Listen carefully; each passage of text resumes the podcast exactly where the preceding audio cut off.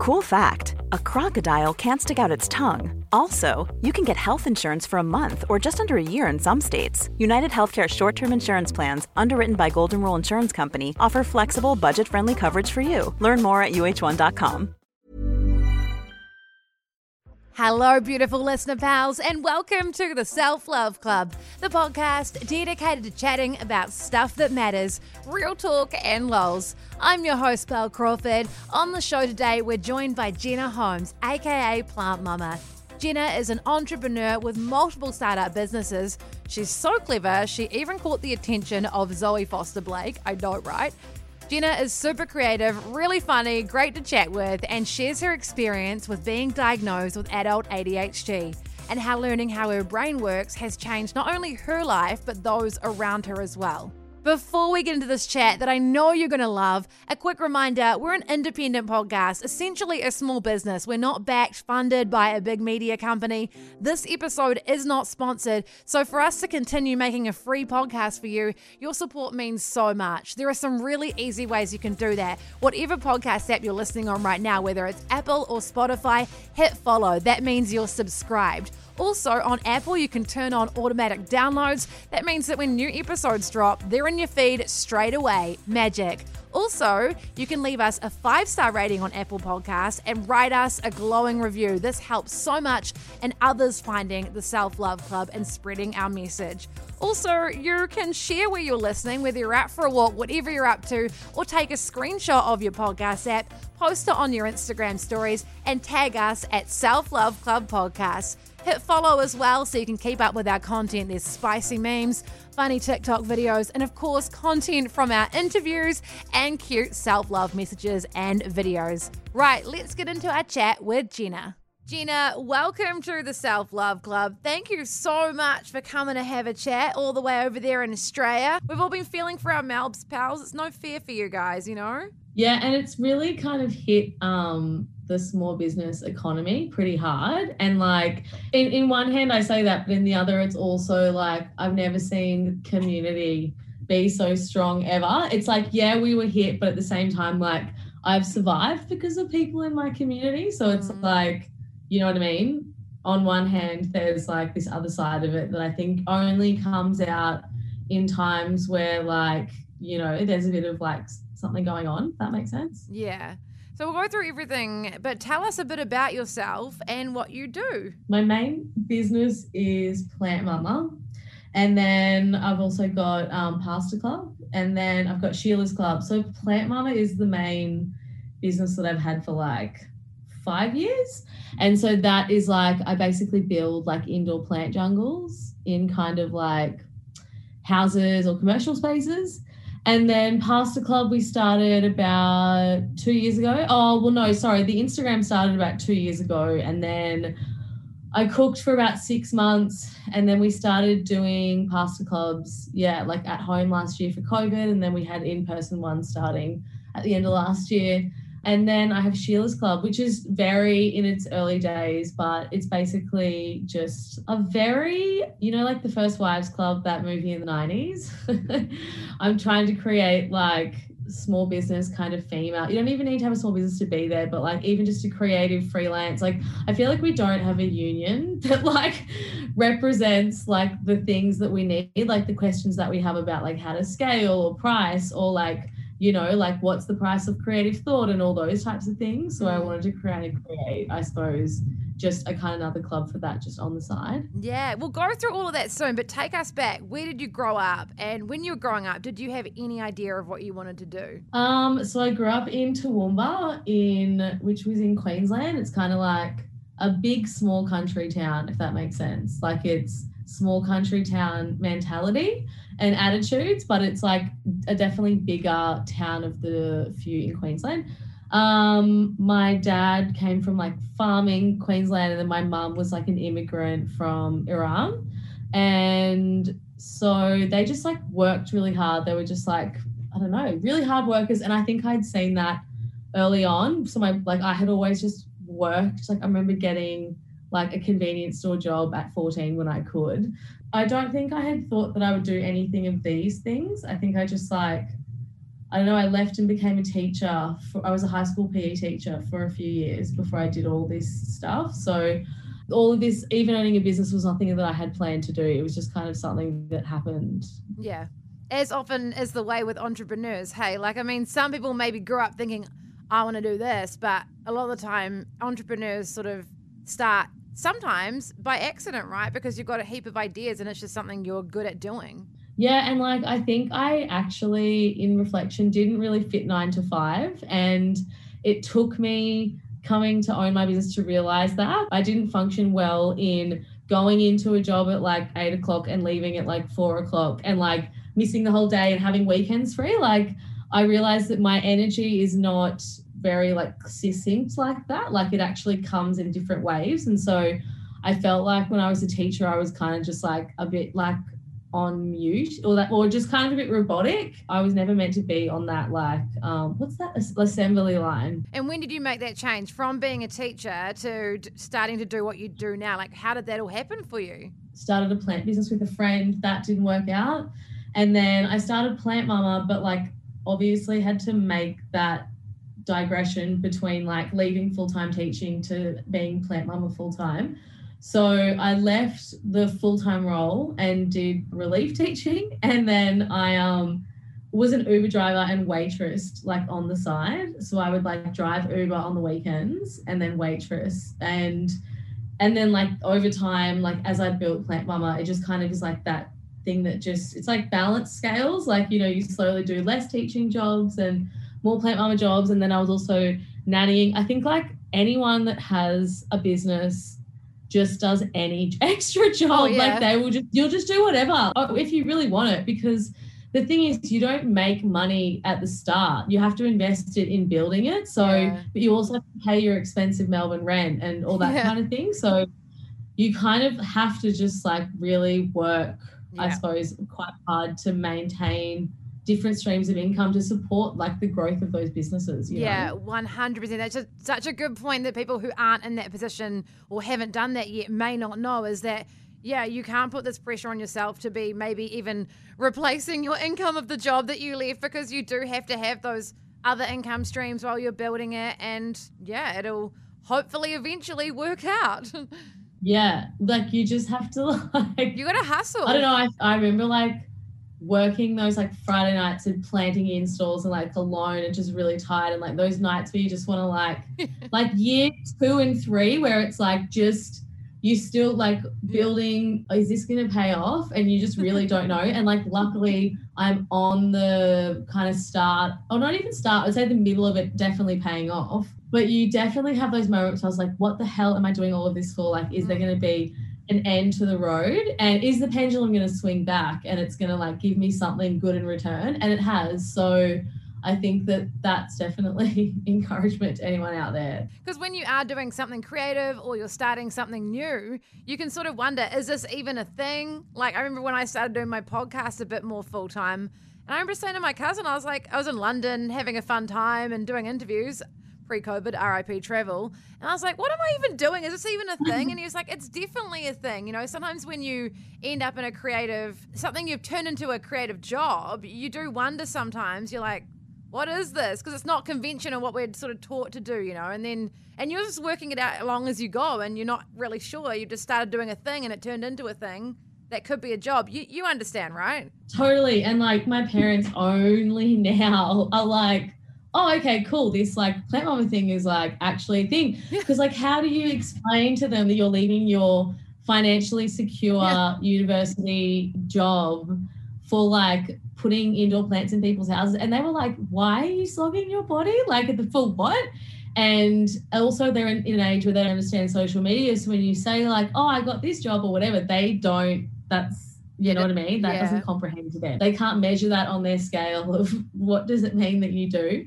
Whereas I feel like now, I think by the how quick Pasta Club has grown, I think showed how much their benefit was on my brand that I hadn't realized. Yeah, and because you'd built one, then the next time round you probably had learnt so much from that. And you already had an audience as well. You know, you've already got Totally. And they just will transfer across if they're kind of followed you and are not loyal, like they have to be loyal, but if they're interested in what you're doing, they will just go across, you know. Do you ever get, or have you ever had moments of self doubt where you're like, well, will this even work? Like, will people even buy this thing? Do you ever think like that, or do you just sort of give it a go no. and see what happens? Like, there's actually a tab open in my laptop right now, a Google form that's getting sent to like just my friends. I'm currently having an identity crisis. So I'm like, you know, I'm asking the people around me to kind of tell me what they see as my strengths and weaknesses. Like, I still, even in the brink of being able to have fabulous partnerships and awesome jobs and do all these like amazing things, I'm still like everyone else. And I'm like, what am I doing? And like, because I'd recently gotten sick, it's made me just be like, how much energy and time and effort am I putting into things and what am I getting out of it and what do I want to spend time doing? And I think because I've got three different businesses, I run so many hats in each one of those that I was bound to get sick. And so it's like thinking about and spending this time working out like where am I going to direct more thoughtful energy towards? Mm. Because like you can't work in that fashion anymore. Like I'm not 21. It's also not like I'm missing out on living in Melbourne in my 30s and seeing my friends because I'm literally working like all of the time. Mm. So I think I've I've and there is that part where you've got to work really hard and you've got to hustle, but I think like I kind of then went further past that, I think. Mm.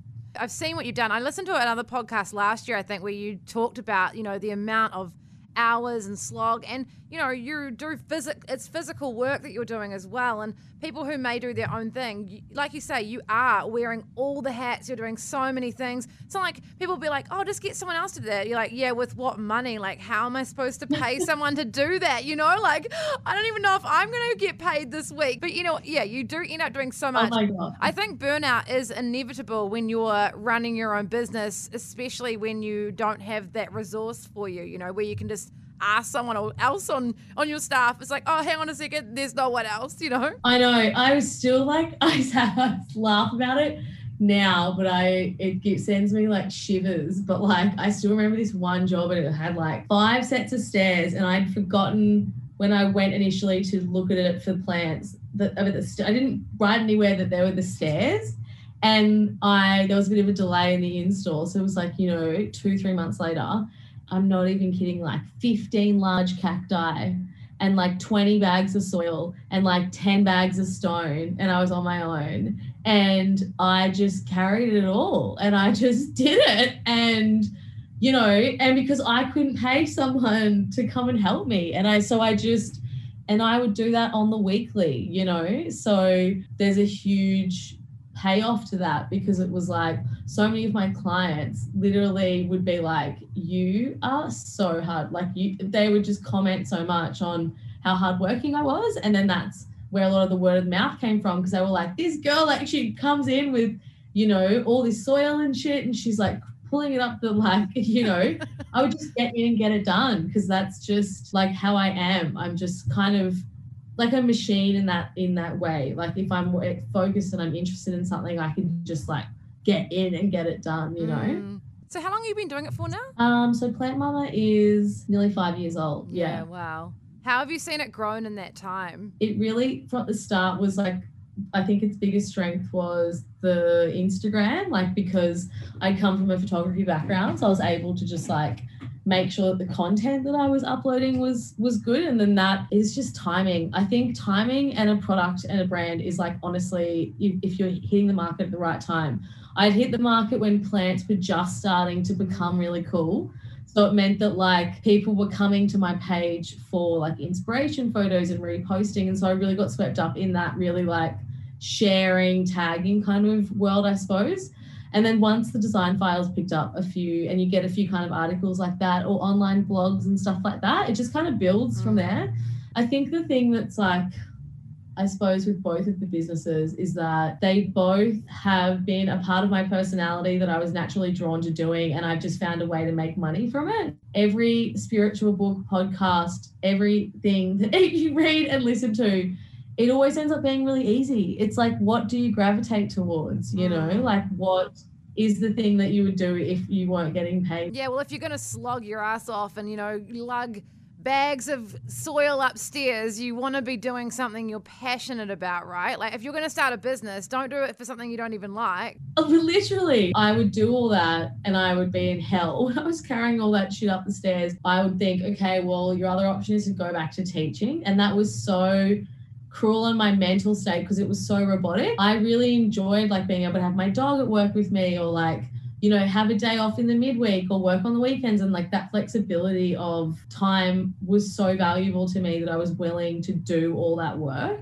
if mm. that makes sense. The alternative to go back into teaching, which is easy money, just like really was not an option. Yeah. Um, how did you work out, you know, when you do start something that's a creative passion business, how did you work out, we don't have to go into specifics, but how did you work out how to charge people and like how, like all that side of thing? Was that something you were already savvy with? Um, I think like luckily I'd known a few interior designers. So like I was able to kind of I mean, when we started, because it was just like plant design, we just made the roll up. It wasn't really something you could just kind of decide how you wanted to charge in what yeah. way, because you would like, this is what we do. So I suppose I kind of combined, a friend had a um, landscaping job. So I kind of combined his landscaping business and how he would quote and charge and then how an interior designer would charge and kind of mesh the two. So that like so you would pay for like the design package like an interior designer would and then you would pay for the plants install you know soil pots like all that kind of stuff. So yeah it just changed. Like honestly, like every month I change how I did it. Like I was just if I got feedback or if it wasn't working, like I instantly because I did everything. Like I did all the copy, I did all the brochures, like I I do everything on Photoshop myself if something wasn't working, like I would literally just go in and, change it to make it different or easier, you know? Yeah, that's so that's a good tip. So when things you felt weren't working or maybe you weren't getting as many bookings, you would just make changes on the spot. Is that sort of how oh you learned God. to do it? Yeah. And like even Pasta Club, like I've changed Pasta Club week to week. Like week to week, uh, like in terms of what we're doing, because I'm like, this is not working. Change it. Why right. would we keep doing it? The sooner you change things that don't feel right, the sooner you get to the end result, which is how they're meant to work. So yeah I'm super cutthroat on being like, no, we need to change this. There are better ways to do it. And like, I don't know, I feel like if you kind of connected to the energy of how things are rolling, like we'll do pasta clubs that are a disaster. There's probably been like maybe three or four that have just been a disaster. And it's been for certain reasons. And like I've been able to identify those and be like, cool, we need to do better. That sucks that those people came and had that experience because like I wasn't organized or on top of it, but this is why they happened. We can't do that again. So it's kind of done it for so long, and I'm like so on the hustle train. You just become like quite resilient to things not working and ideas failing. Mm. And I've I try so many ideas and 99% of them fail that 1% of the time when they work, they're really great because I'm constantly churning through them or like trying different things. What have been some of the biggest, I guess, lessons or challenges along the way? I mean, how do you also, another thing, how do you not keep getting burnt out? Because that's something myself doing to like so many things. I'm constantly, yeah. it's getting better, but even recently I got burnt out again. I'm like, how do we not do this when we're doing our own thing all the time? It's so hard, you know? I actually feel like the, the, burnout that I've experienced in the last two months was a culmination of not experiencing often burnout over the last five years. And then I just got like wallet, like again, sort of thing. But I mean, last year I broke my ankle in ISO. So I feel like that was like another, like, you need to slow down and just like kind of stop sort of thing. I am only just learning this because I'm having to put it into practice. But I feel like the easiest and simplest answer is to actually not say yes to everything. The biggest fear in any person that is a freelancer or creative is that the next week no one's going to hire us. Mm. So we take on so many jobs that's like maybe potentially unrealistic to achieve in order to like secure income because we're just worried that it's not going to come back to us. And it's funny because I haven't physically been able to work. We've had to still run pasta clubs and I've got merch and stuff, but like I'm not working. Like I haven't been able, I've only just this week been able to kind of really jump on emails and do stuff. I've had to like find other ways to make income and I've been able to make it. And I'm not doing the 500 daily things that I do mm. that's sending my body into that exhaustion sort of thing. Like, so last year when I broke my ankle and I pivoted and made all the merch because I was restricted to my desk, things happen like i got sick i got the world like ripped underneath out of, under me. I couldn't do anything. So i did the simplest things i could to make money that worked. Do you know what i mean? Like i feel like it's your job i think as any business owner to be able to be nimble and just change like when the wind blows because as we all are finding out it's changing all of the time. Mm, yeah that's such good advice and some yeah like saying you don't have to always say yes. You're so right. It's like feast or famine, right? You're like, oh, I better do this extra thing. It sort of all works out. I've always found that it just keeps working out, especially if you're a hardworking person and you are smart about things. It does sort of work out in its own little way, doesn't it? It's like, I feel like almost the universe knows that you need work. You're like, okay, I need some more work now, and it just gives it to you. I've I've found that myself as well. I know, and it was so ironic. Like the universe provides is in is so right, like in ways when you need it. Like when I was sick, people had to obviously go through the emails and do the emails for me, and then an accounts person. And so when I was sick, they had to go in and do all of the emails and run it all without asking me stuff or just figuring it out.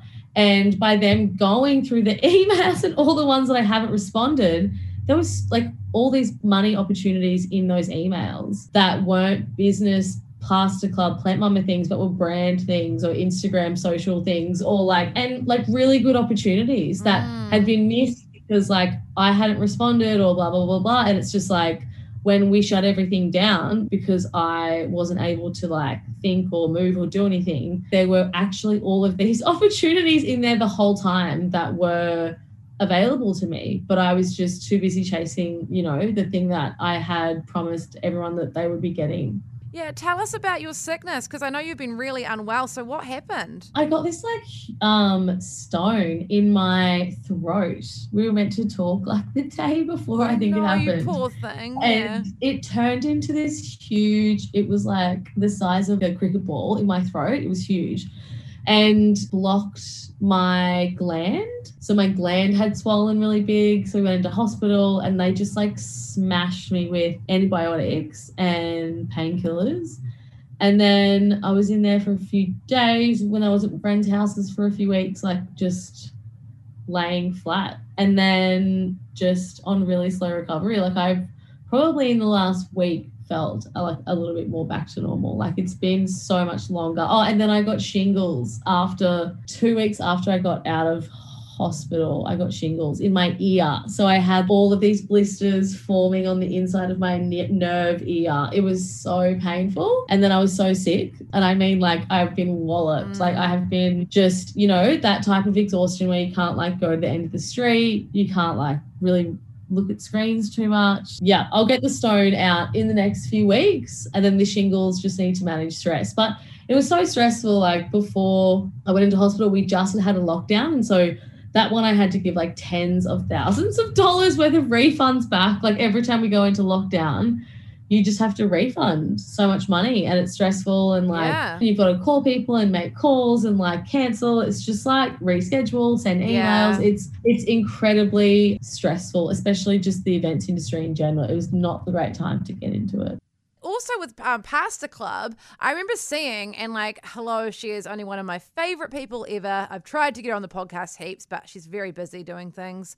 Zoe Foster Blake was like helping you, like mentoring you a little bit, and she was a big fan of Pasta Club. That's so cool. Yes, I had done some plants in her house. Yeah, when we I had done the Pasta Club, we had just given one to her to trial it, and she liked it, which was awesome. Um, I've been super grateful to have anywhere any help from anyone because like I just I feel like I don't know what I'm doing most of the time. So she's been super helpful and she is very behind small business, especially female ones. And I think that it's just created this kind of like follow on effect. We all kind of help each other. Mm. You know, it's like my job to then help someone if they need or whatever. So it's been super um, beneficial. Like a lot of people come from all ages saying that they had heard from her blog. So it's definitely um, had a had a good effect. She was like, right, well, is the is the website live? And you're like, oh god, and then you had to get the website quickly.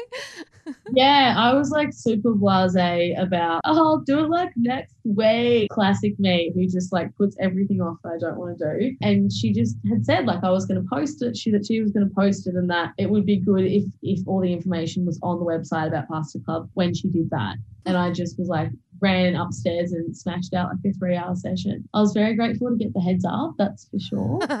now, you have told me personally about some things that you've been learning about and finding out about yourself. So tell us about your experiences with what's been going on. You're talking about ADHD. Yeah, I don't know how to I don't know how to bring it up. You told me that you had been like, diagnosed with crazy, crazy behavior.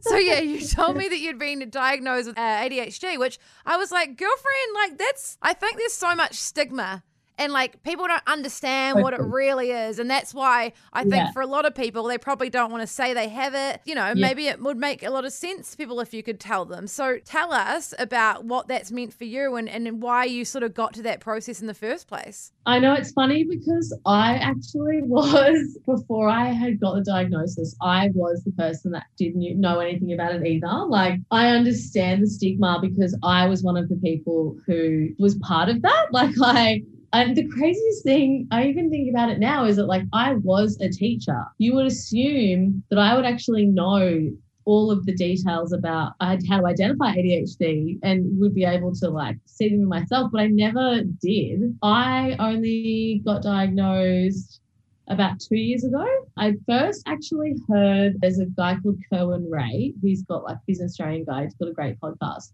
He has ADHD and he had these really small, like three minute podcast episodes. He had done one about his ADHD and he just said like one or two things that I remember just like, you know, when the, the hair on your back of your neck just like the energy alerts you to something. He talked about how he had like this hypersensitivity to boredom. He talked really fast, would get enthusiastic and cut people off, you know, when he got really excited about things.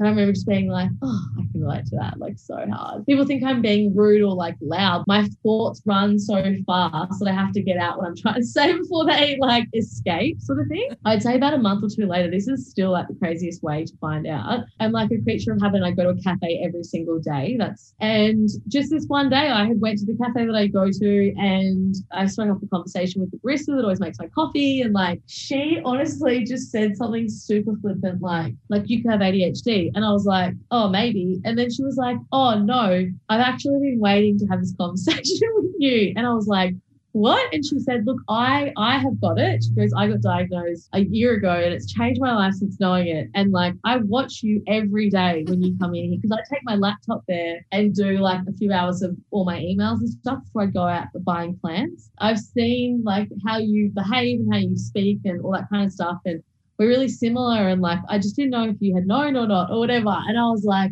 what?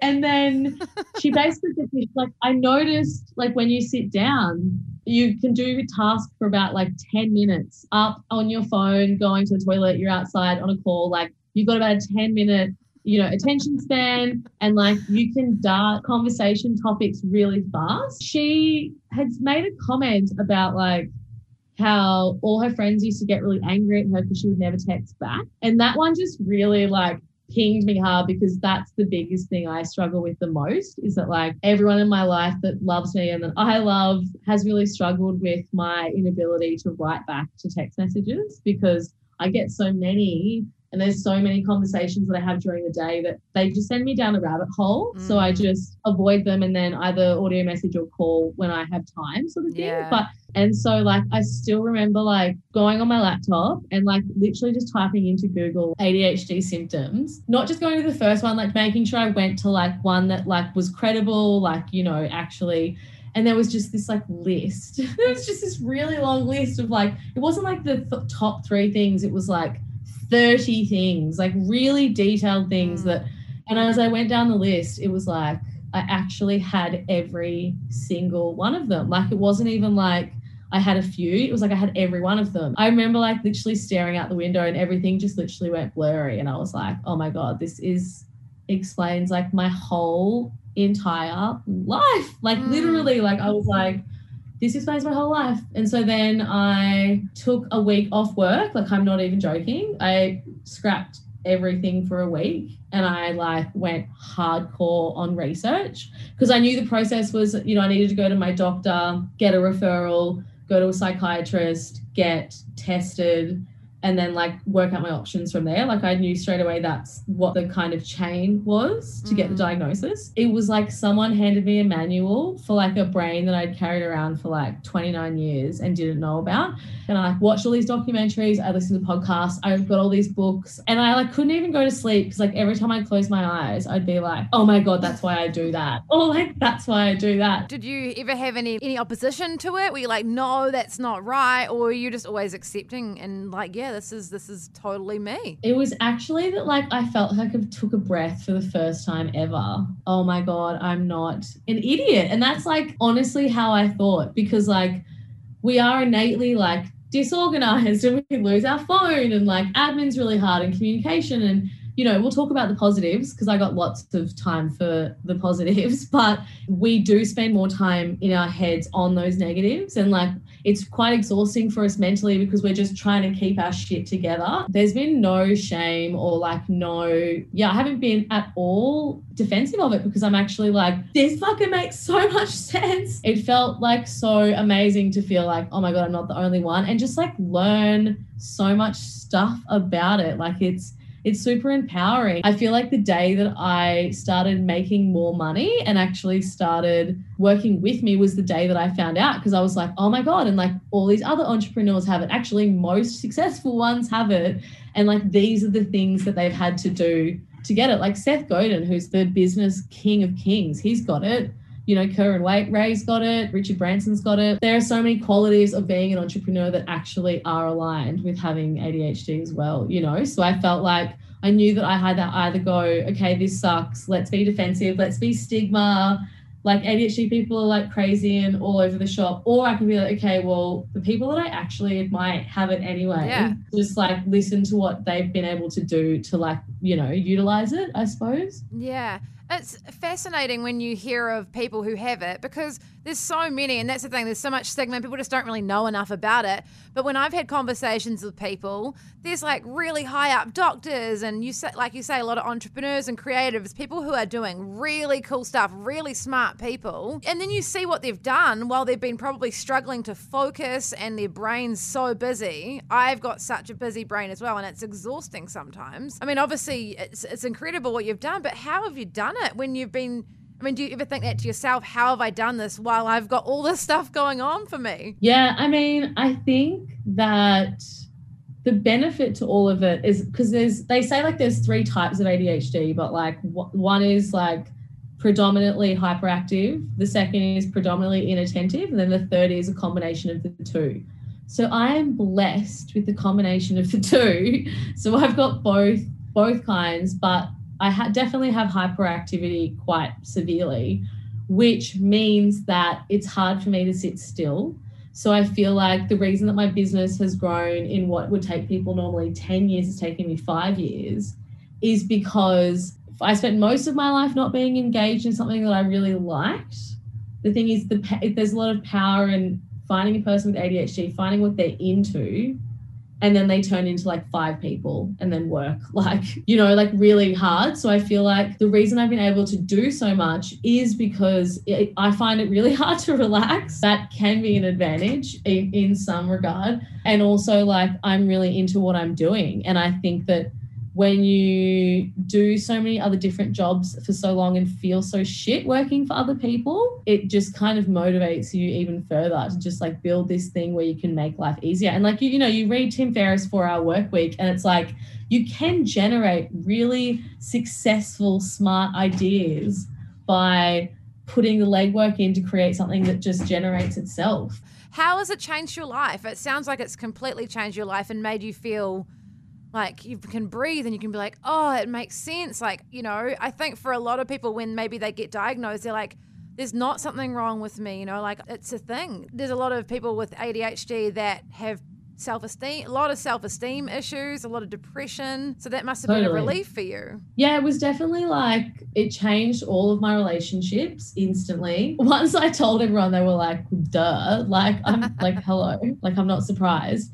But I think once I then educated them further about, you know, I can be really forgetful. If you need to tell me something important, don't tell me while I'm doing something. Or if I haven't responded to your text, like just call me. Or if, if I come to something, I might forget this. There's certain things that I think has just changed in my relationship with everyone because I've been able to be like, this is what I need to function. Because ADHD is all about our executive functioning is harder to kind of maintain. So organization, paying attention, and like all those types of things are hard for us. So telling people details about what is in the disorder, I suppose, is kind of made it easier for me, if that makes sense.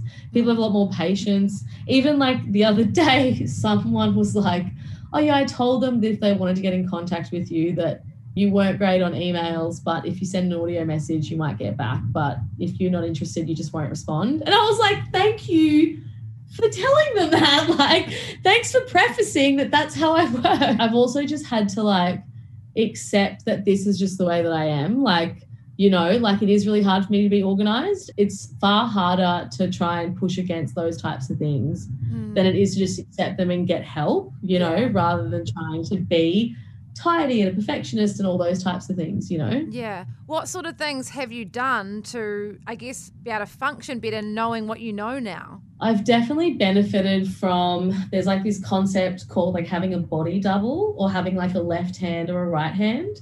So I've really benefited from having like an assistant or having someone that's with me all the time. I look after like the bigger picture and I will do the bigger scale things and then she'll come and do the finer details and make it like neat. Or like even just having someone in the room when I'm doing things like I feel like makes me feel like it's easier to be focused on things. And just doing like small tasks for shorter periods of time and having like a reward system. When you find out you have something that makes you like a little bit different in all the research that you do you try like all these different types of ways to do things like you're like okay i'm going to do a bullet journal okay i'm going to do a timer thing or i'm going to do like cognitive behavior or i'm going to do like I'm going to do therapy. Like, you know, I've gone to therapists that don't have any experience in ADHD. So that doesn't really work for me because I need someone that Mm. understands, you know, the hyperactivity and like the rejection sensitivity and all that. Like, there's, there's really like a deeper sides to it. I've tried lots of different things and a lot of them don't stick. Like Yeah. a lot of the things, I'm like, I'll do a bullet journal. And then like, do you know how many diaries I have purchased in my life?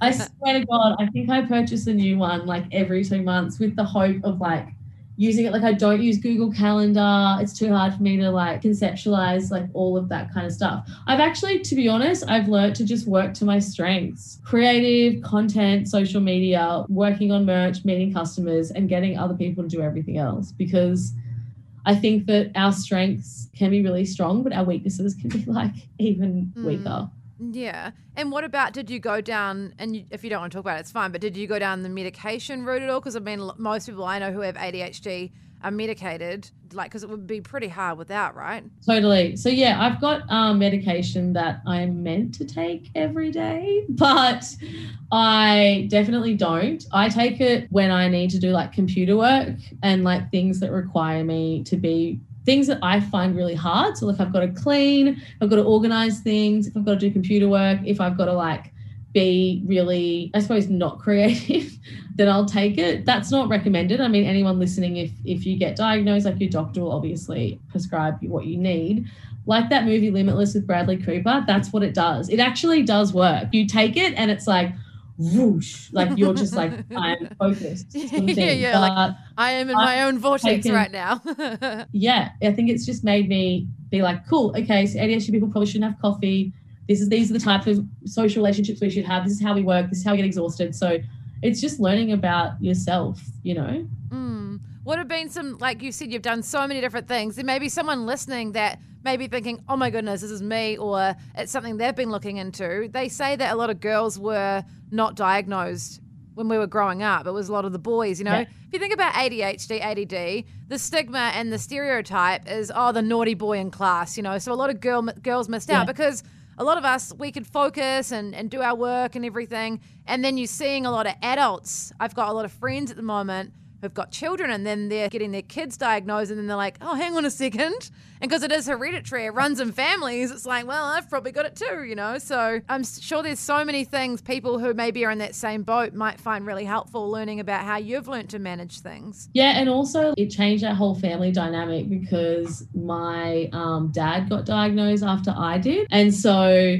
then it was like, oh my God, all of the things that we used to get frustrated at him for are because of this. And yeah. like, you know, he wasn't not listening, had that same kind of roll on effect sort of thing. Mm. I think that there's obviously lots of research. I know that currently it's a TikTok trend that everyone has ADHD. In what I think is that it's a spectrum, and I think that everyone has moments of ADHD or they're either, you know, middle on the spectrum or you know, whatever. Like I think that everyone could have it, but obviously I don't think that everyone needs to be medicated. First thing I would do would be doing credited research. So I mean, Google can be your best and your worst friend with information, but I mean, if you just look at the URL or the details at the bottom of the website, who's writing it, I think podcast is great. There's a really good podcast called Faster Than Normal they only go for 20 minutes, which is great. Great for an ADD guy, brain, yeah.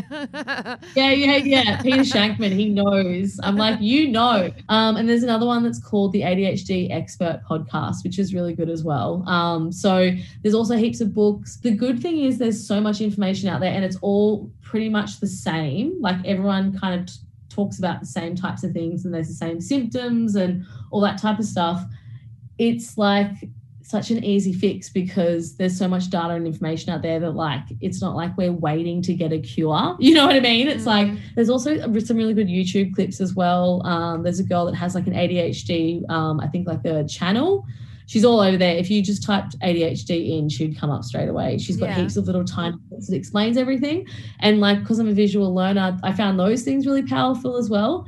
And then also like you meet so many adhd people. Once you have like brought it into your stratosphere and you've confirmed it and you I tell people super casually. I'll tell clients and they will understand me more, which has strengthened our relationship. I tell people comfortably because I feel like it removes the stigma and also connects people. And it's like, you notice that once you have it, you've got it, you go to parties, you'll like find the other ADHDs in the room and then you'll just be like, ah, and you'll, they'll always be like the fun, like, smart, quick witted, like funny, creative person in the room that you want to just like attach to and spend the whole night with. There's so many good parts to just like figuring it out. Some brilliant people have it, right? Like just absolute amazing people that are just the, yeah, like you say, the life of the party. Do you ever have times where you do feel like, now that you know that it might, I don't, I don't want to say flare up, but just you can fi- find it gets worse for you and then you're getting overwhelmed. Does that happen a bit at all? Yeah, the overwhelm is definitely like, a um you just nailed the like emotion that we all feel the most is like overwhelm. Um, I think the overwhelm definitely happens when I take too much on, and it's really hard to manage the overwhelm because we definitely struggle with like emotional regulation. So like we're kind of chill most of the time. I think someone had said 90 percent namaste and 10% I'll cut a bitch. And that can happen really fast. So it's like you can be really cool and chill with everything. And then if emotion sets off, so I could be so fine and something happens with work that's really overwhelming, it can really send me quite mm. um, into that emotion quite fast. And it can take us three times the amount to regulate back down. So it's like, if you and I have an argument, you might get over it straight away. It might actually literally take me a day and a half to bring those chemicals back down. The emotional um, regulation side of it is an entirely other side of managing it. There's a lot of self negative talk. There's a lot of like rejection sensitivity dysmorphia. So, like when people say, give you negative feedback or say things, it can be really like, you know, I remember when I had my first unhappy plant mama client, it rattled me for about like three weeks easily.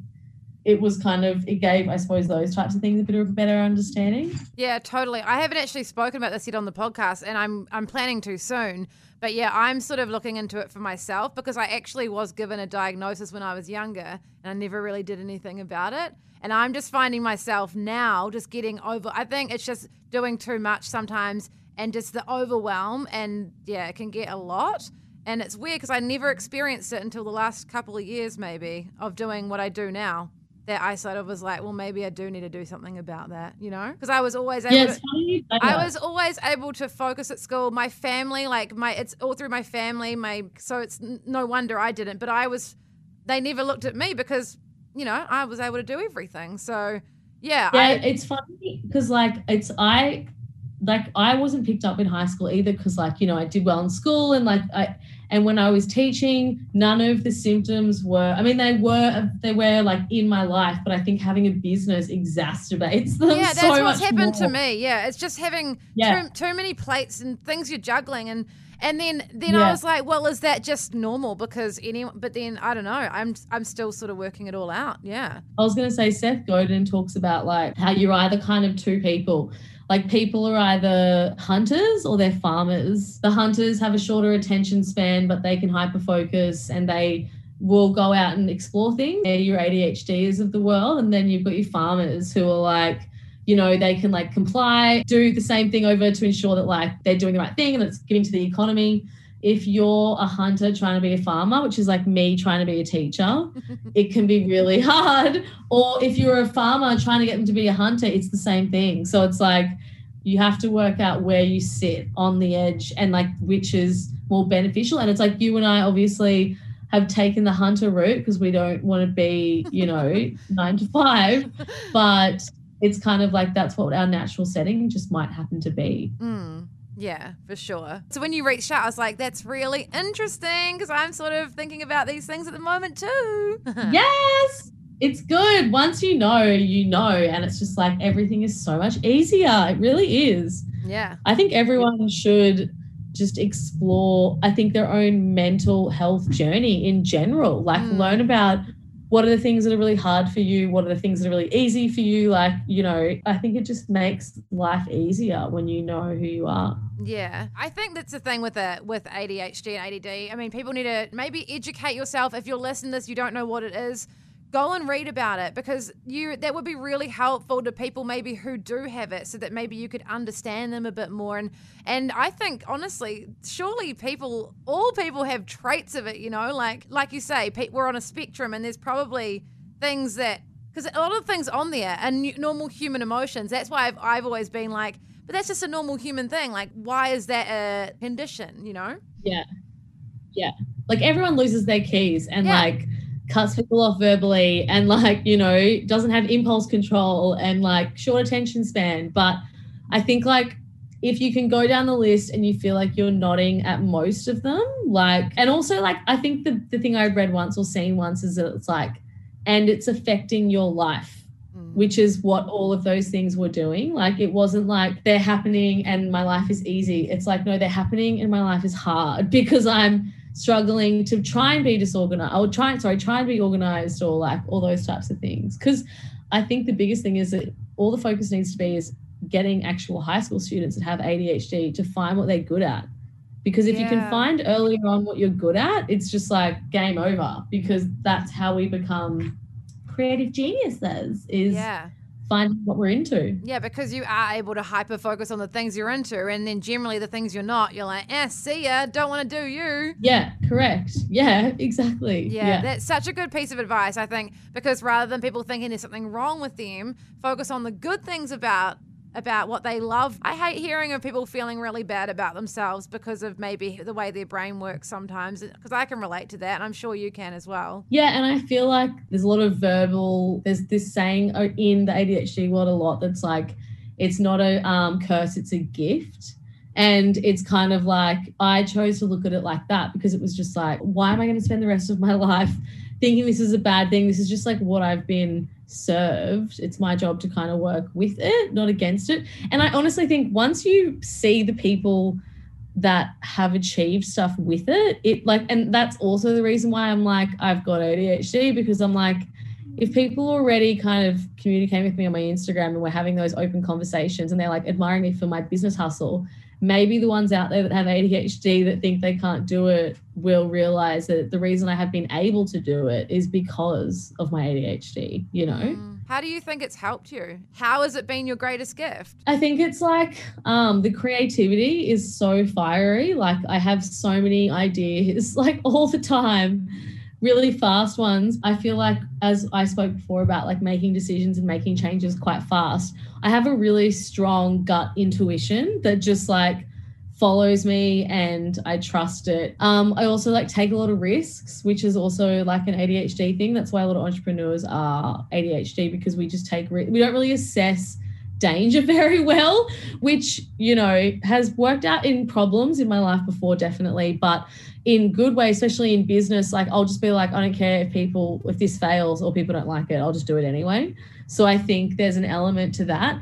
And also just we really think outside of the box. Like I have this thing where like I don't want to do anything that anyone's done before. It's like an obsession that I have. Like I I think now like value being different and unique rather than being neurotypical, you know? Mm. Yeah, I'm not an expert, of course, um, but I I have a bit of an understanding. So basically, when you have ADHD, your brain doesn't produce enough dopamine, right? Or there's a chemical missing, and so so you can't like you can't function you can't focus on things. And again i'll write proper um, information in the show notes and everything and sources and stuff. But so then taking the medication helps you with that. So you have that neurological brain function that you are producing enough dopamine. Because dopamine without it man whew, mine's been yeah, yeah. that's sort of how i kind of looked into it again is because i had some testing and my dopamine was so bad like so bad. And she was like, no wonder you're having trouble focusing at the moment. like, you know, like I've got all these yeah. things I'm doing and I am able to do things well. And then I can't focus enough because I think I'm also been a bit burnt out, but then I can't focus sometimes. And that makes me feel really bad about myself and like I'm failing, you know? When I'd heard the thing, it's like lacking in dopamine, adrenaline, and serotonin. And like that's why we, we dart topics all of the time. It's like shiny object syndrome, you know, yeah. like that's why things like la la la la la overload the shop because we're getting different hits of dopamine from, you know, like all those faster things. Like, so that's definitely how the medication works in, in the essence that it provides those chemicals for you. What have been some other things that you've found help structure your day? Or maybe there's things that it sounds like you don't like a lot of structure, but what have been some things that have helped you sort of manage, I guess? Definitely um, as I said, like reward and tasks. Small tasks are good. Shorter work meetings. I don't have like meetings or anything that's like try and do longer than half an hour. Like it's really hard for me to concentrate like in a boardroom or in a meeting and like kind of get listen to like what everyone's saying. Also like buying groceries and having them like out in front of me, like having my fruit out in the kitchen so I can see it. Things if they're away, I forget about them. Like I don't even know.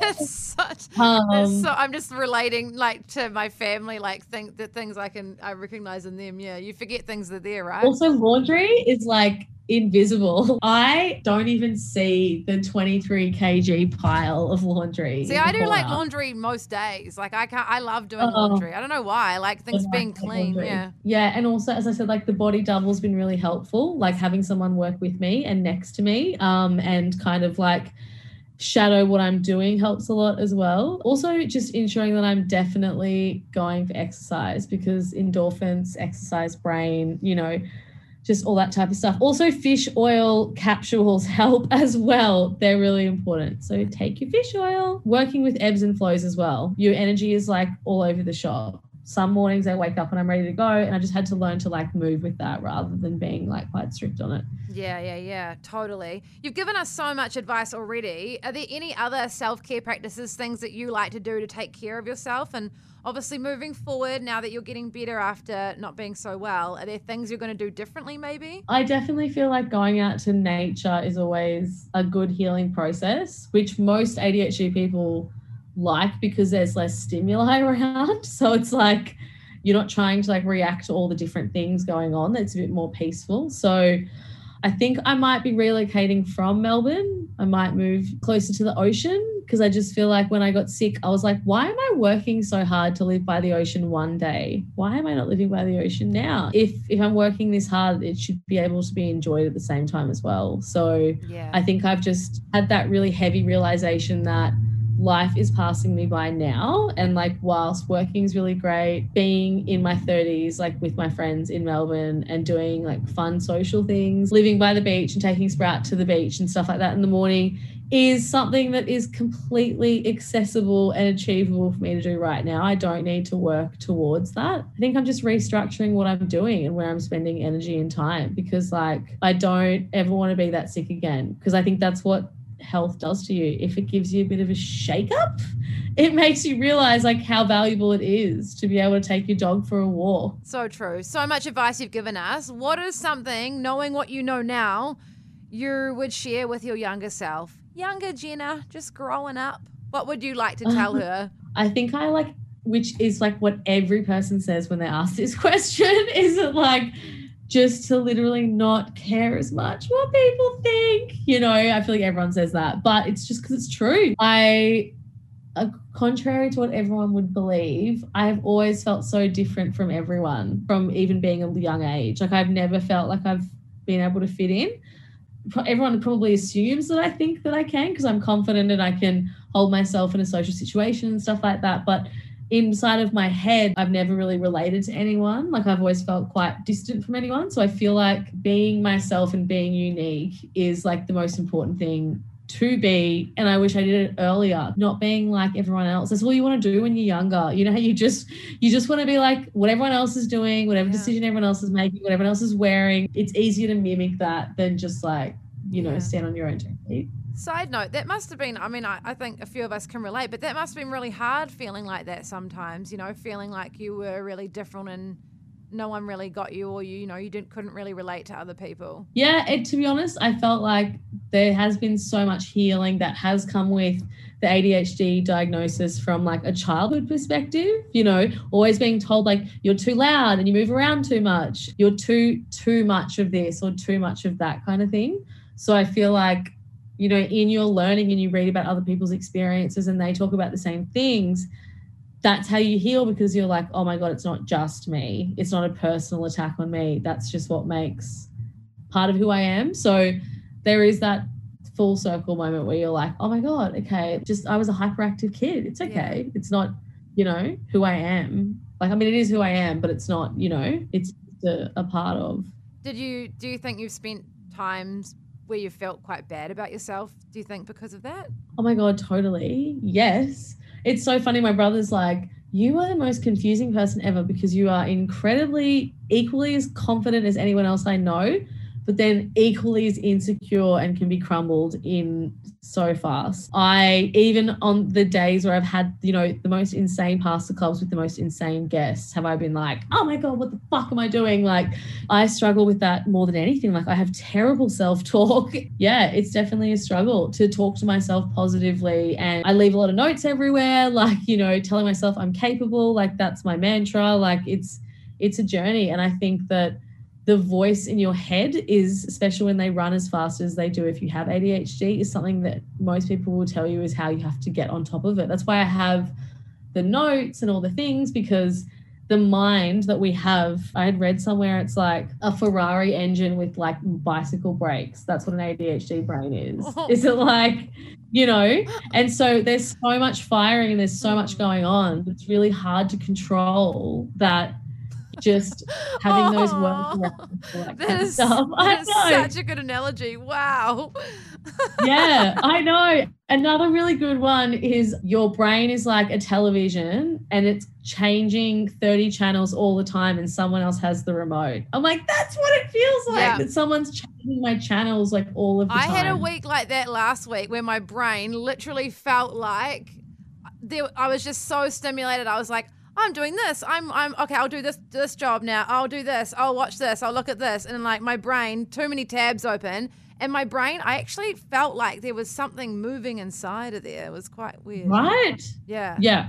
Absolutely. Really it, I feel like that's what And I'm like, I'm trying to do all the good things. I'm like, I'm doing all the right things. I'm I'm having a peppermint tea. I'm being chill. I'm being calm. But why do you feel like that? Yeah. Yeah. Sometimes I feel like my brain is just gonna like explode yeah. off its neck. You know. Yeah. So many thoughts. You've given us so much advice along the way and telling your story, and thank you so much for for sharing that and being vulnerable like that. We really appreciate it. It's not easy to do, and you've done it like with what seems like so much ease. But what would be some advice you would like to share with those listening? If you've, I suppose, like heard anything that sparks, I suppose, interest to you, you know, because a lot of people around me have gotten diagnosed since me because like friends, partners have been diagnosed because they've heard all the stuff if you've heard anything I've said or like you've read anything where it sparks an interest, you know, go to your GP and get that referral. You can only get medication only from a psychiatrist. It does obviously cost money, but mm. to be mm. honest, like my experience in taking medication, other people I know that take it have been able to like get better at doing their work and it works for them. Other people have taken other therapies to work. Like I just think that if you feel like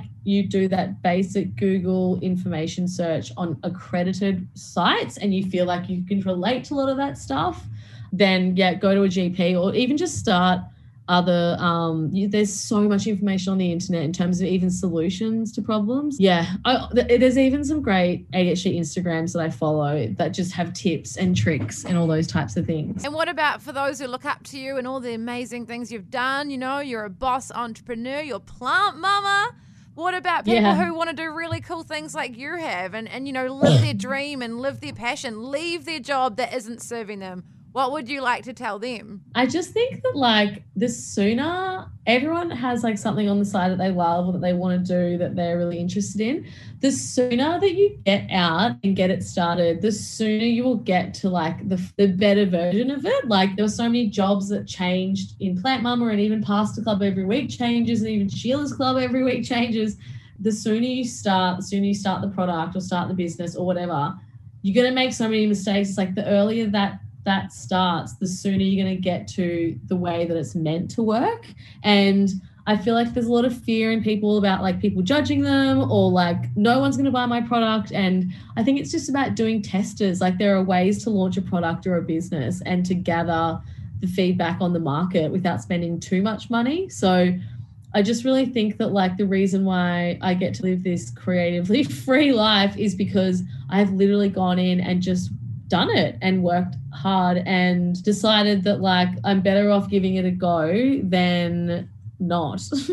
and it all works out. Everything works out, even if it doesn't like fly and you have to do other things, everything will work out eventually. It'll lead, I think, as well. It's better to say, like, to do it than to ever think, what if, you know? Yeah. And there really is, like, which obviously your podcast goes into, like, there's also such a huge spiritual side of having a business, good relationships with clients, and you respect each other, and there's integrity, and like, you also do the right thing. And like there's so much business karma like helping people out. And like there's a whole other side to running a business that like I've been really um, present for and conscious of and like always trying to do better or like you know those types of things. So I think if you play the business game and you don't bitch about people or those types of things it pays off and i suppose like that universal support shows up when you need it yeah 100% be a good person right people will help you out all the time especially in a pandemic the amount of clients i had that were like let me pay maintenance in advance you know to help you out like those types of things you know that's really nice yeah it's good to hear yeah i think being a good person making sure you pay your bills on time and and not screwing people over, you know? Yeah, absolutely. Oh, hey, thank you so much for your time, Jenna. I've really appreciated having a chat. I know it's a a long time to sit down and have a chat, but um, yeah, no, really appreciate having a chat and having you on and chatting about all cool things like ADHD. Yeah. Yes, Queen. you know. Thanks so much for listening to this episode of the Self Love Club podcast. If this is your first time listening, welcome. We're an independent podcast and you can support us by subscribing on your go to podcast app. Click follow on Spotify. Leave a five star glowing review. Show us where you're listening. Maybe you're out for a pretty walk. Uh, or screenshot and post on your Instagram story and tag us in it at Self Love Club Podcast so we can see and share. Share with your friends, sisters, workmates, everyone. Delve into our backlog and enjoy listening. You can find us and follow at Self Love Club Podcast. I'm at Bel Crawford, and we'll catch you soon. Hey, it's Paige DeSorbo from Giggly Squad. High quality fashion without the price tag? Say hello to Quince. I'm snagging high-end essentials like cozy cashmere sweaters, sleek leather jackets, fine jewelry, and so much more. With Quince being 50 to 80% less than similar brands. And they partner with factories that prioritize safe, ethical, and responsible manufacturing. I love that. Luxury quality within reach. Go to quince.com slash style to get free shipping and 365 day returns on your next order. Quince.com slash style.